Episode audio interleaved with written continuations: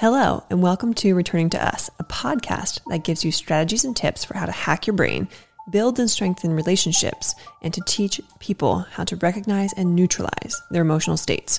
I'll discuss emotional intelligence and regulation, how food and exercise impact the body and brain, and share lessons from my own lived experiences.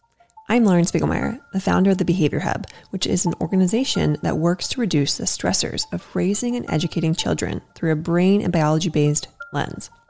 In these episodes, I'll share stories and strategies from my own life, work, and research, answer listener questions, and wrap it up with a try it at home tip. Decades worth of information in just minutes. You ready?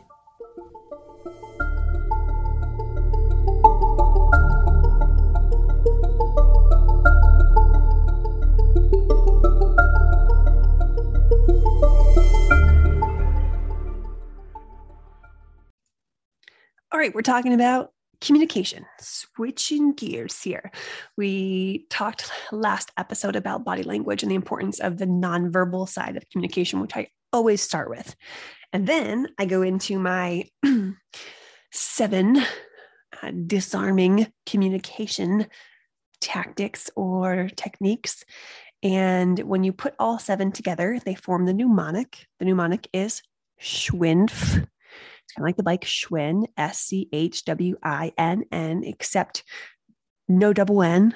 Instead, I threw an F on the end, and I'll explain what the F stands for in just a moment. But um, it's the best I could do with the letters I needed to cover these seven strategies. So, we're going to loosely, briefly go through them. If you really want to learn these, the best next step is to pop over to our courses page. I developed an entire course with support and coaching uh, around how to implement these, how to integrate them, how to use them, examples of them to really make them like your own language, to make them a part of your everyday communication, not only with your kids, but these work with adults too. So they work with coworkers, they work with family, they work with significant others. Okay, so I don't know that we are fully aware as adults how we speak to kids. And I think in Western world, we just assume that kids need to and will respect us and we are the authority. And often that thought comes with lots of talking and longer lectures, and we lose kids' attention and, and even lose some of their respect. So, in using some of these things, it gives kids back a sense of control because we are so demanding. We do this, don't do that, stop. you know, give some authority back to your kids. And by doing so and showing them respect and communicating with them almost like you're communicating with an adult, you are building respect and earning respect back and building stronger bonds and relationships. Doesn't mean give up all your power and control, but I don't know that we need to hold all of that either. In fact, I believe that we don't. So, great communication with kids, with children. It's what results in stronger relationships, greater, greater cooperation. Kids have these feelings where they are feeling valued. They feel like they have the self worth, self esteem, even, and they just learn how to better communicate. So think about how frequently, how often you're just dishing out instructions and really think about how you can shift and change your communication to be that of more like a, an even playing field like you're just talking to another person and really giving them the respect that we want from them because respect begets respect. So um and as i just said good solid respectful communication with our kids forms the foundation for how they will communicate as adults and with adults and with each other these aren't necessarily skills that we're born with. They are developed mostly through our environment. And yes there's like some language that is biological but we know that personality development and uh, language development and relationship development a lot of that is based on um, your your environment and the more nature side of of biology. So what I'm going to do is I am going to introduce you to the first of the seven communication tactics. And the first one the S is the C strategy. So S E E. So your script that you will use for this is just I see dot dot dot. So how you use this is instead of telling a child what to do, you could say, clean up this, do this, put this away. Instead, you will say, I see whatever. So let me give you an example here.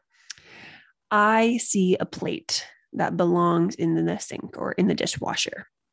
You could tell the child, take away all their power, all their authority, and say, you need to put your plate in the dishwasher or go put your plate in the dishwasher. Or you could say, I see a plate that belongs in a dishwasher. And the reason that this is so much more effective is because it sets up a problem for the child to solve. It doesn't say, go do it, do it now. It says, oh, I see this problem. How would you like to solve it without having to use all of that language? Biggest thing with this, and where I see people fail with it, is when you're setting up that problem to solve, instead of telling them what to do, they have to hear the language, they have to process it, determine the problem, solve the problem, and implement the solution.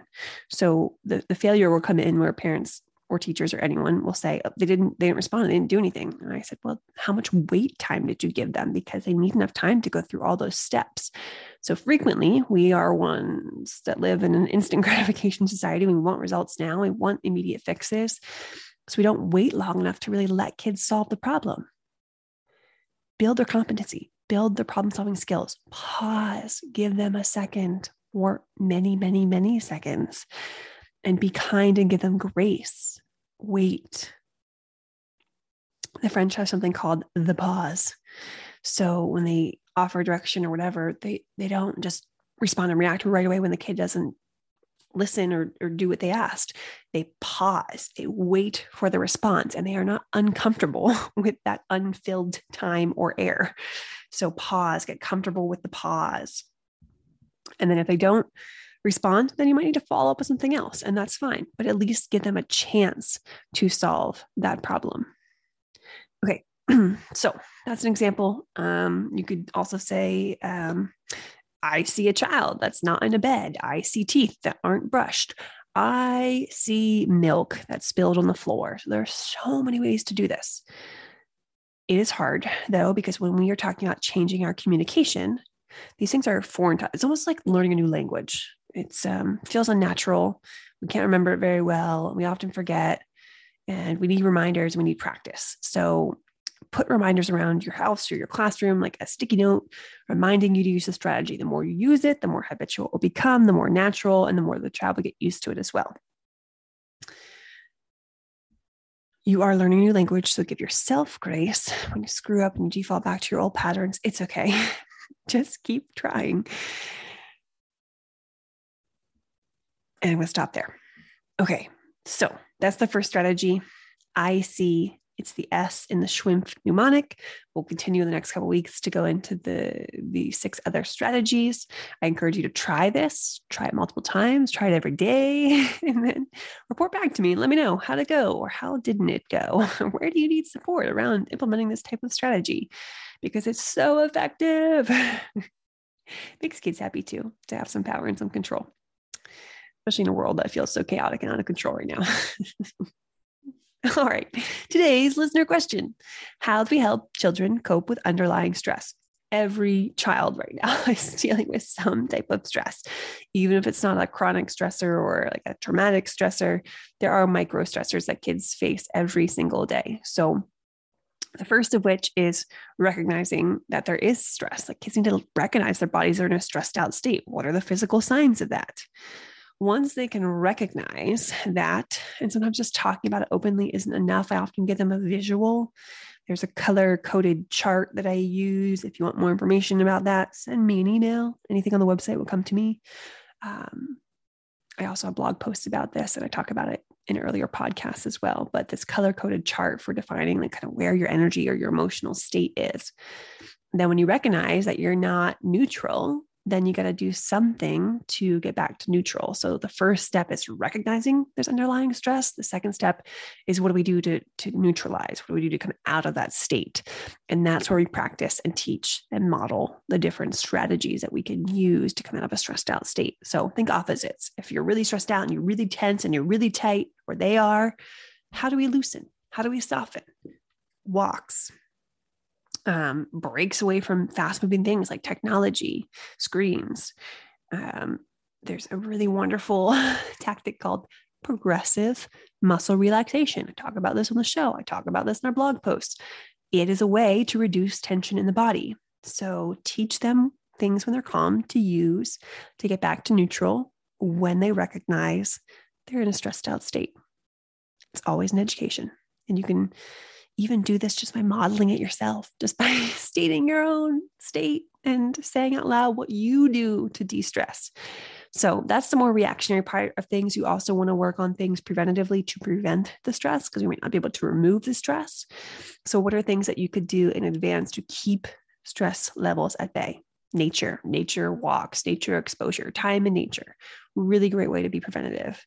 Exercise, movement, hydration, the right um, foods that keep your body in a more balanced state. So, high quality fats, pure oils, um, avocado, eggs, uh, clean proteins, vegetables, and fruits without chemicals in them. Those are all going to help with stress reduction as well. Don't believe me?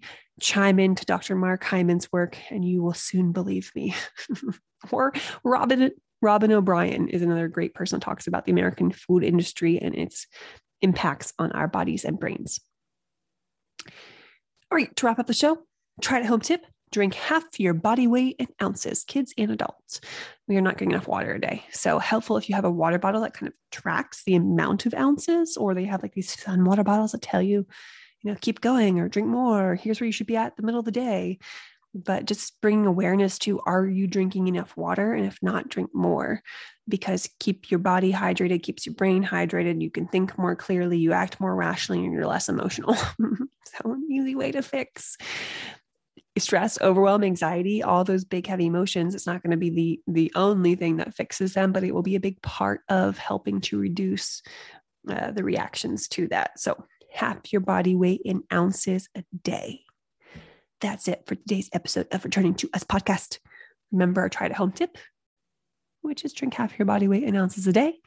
And if you would like me to answer one of your questions on a future show, email me at podcast at thebehaviorhub.com or you can send me a text to 717 693 7744 and make sure you locked in what you learned by taking what I just talked about and go applying it right away or go setting up an environmental reminder like a sticky note to remind yourself to do the thing or even just comment below on how you're going to do it or give me an example of how you're going to do it.